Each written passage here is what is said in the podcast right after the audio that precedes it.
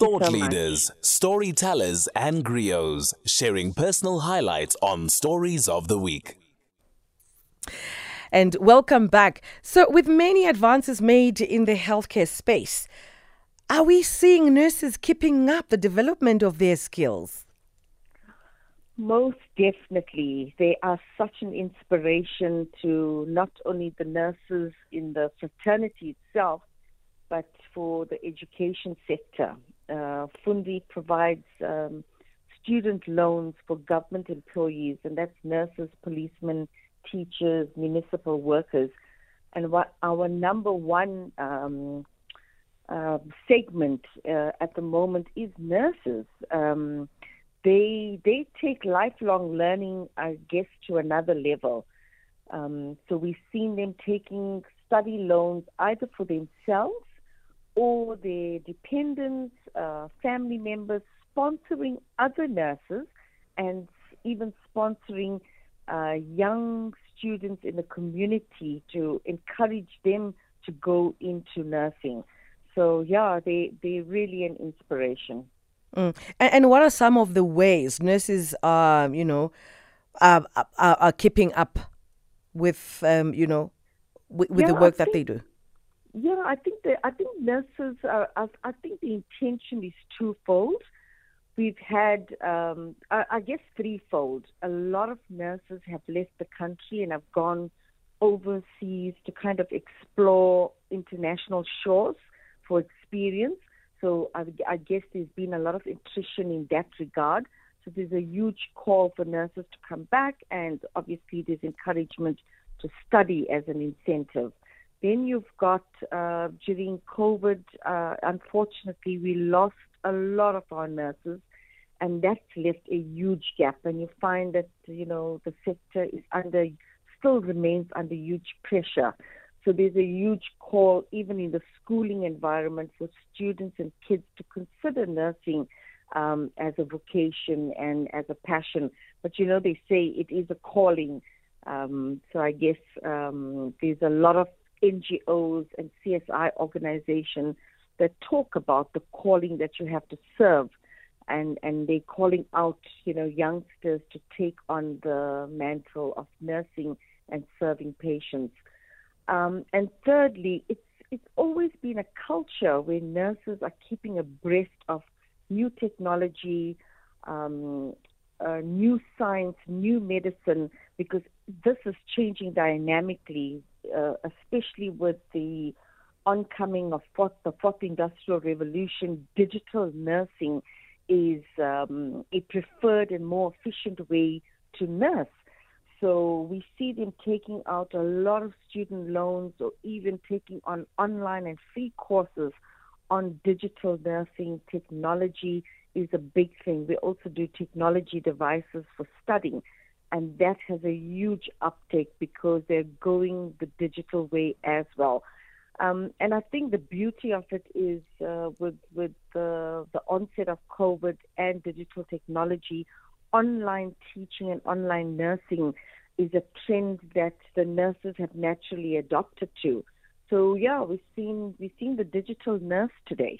Mm. And, and and what are you know what are nurses most instru- interested um, in studying uh, these days? I know there's a, we we're experiencing a lot of mental health issues. Mm. I'm, I'm finding that very disturbing, though. Yeah, it is. I, I saw something on T V last night, and it says South Africa is actually in the wor- it's like number one in terms of um, the increase of mental health, and I don't really know what the stats are and how we are addressing it. But my niece is a nurse in um, KwaZulu Natal. She, from the day she left school, she's been studying. She's been studying for fourteen years on the go, and if I look at some of her modules and the things that she's studying, mental health since COVID has been a huge thing. So the whether it's a public or private institute, they are offering this to every nurse. In the past, you would get areas of specialization, but I would say it's become a general education module now, um, where mental health is definitely top of the list. I can't, I can't tell you the data specifically um, on how many loans have been taken for that specific course, but I know that it's very incorporated into every module that they're doing at the moment, uh, just through the books that I've seen my nurse, uh, my my niece studying with. So um, yeah, it's a, it's a huge concern, and I I do hope that the sector itself is providing support to nurses themselves for mental health, because they do they they see death every day, they see sickness every day, and and all of that energy they've got to carry and take back into their homes. Um, so for Fundi, what we try and do a few times a year is offer free mental wellness sessions for our customers, and nurses being one of them. So yeah, it's it's a it's a huge discussion.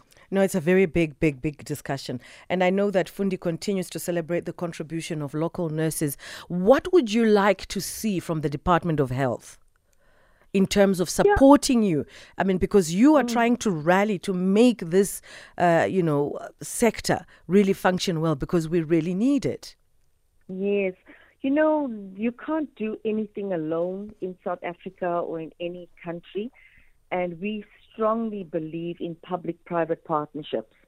So I'm call, if I had to make a call this morning, it will be if you in the government sector and uh, and looking to co-strategize with Fundi on issues around uh, the health sector or supporting nurses, we definitely your partner, um, because Fundi was born to support the government employee.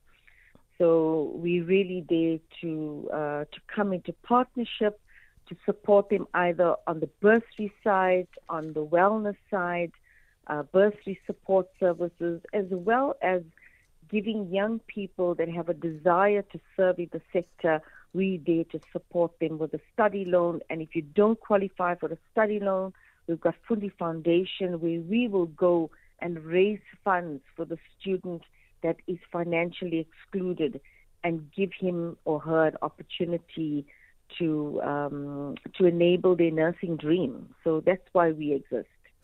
Well, Suriah, um, Mala, thank you so much uh, for joining us on Jet Set Breakfast. Mala Suriah, Chief Marketing Officer, Fundi Foundation, and uh, doing some great work in supporting our nurses and celebrating Nurses the month of May. I mean, just hearing the issue of the babies, for me, that was a bit disturbing in Mahikeng, where babies were, had to be put in boxes. It just means that our health department is not stepping up, and they ought to stop throwing, you know, the snake in each other's faces and just deal with the problem, because clearly it is a problem. But thank you so much for joining us on Jet Set Breakfast.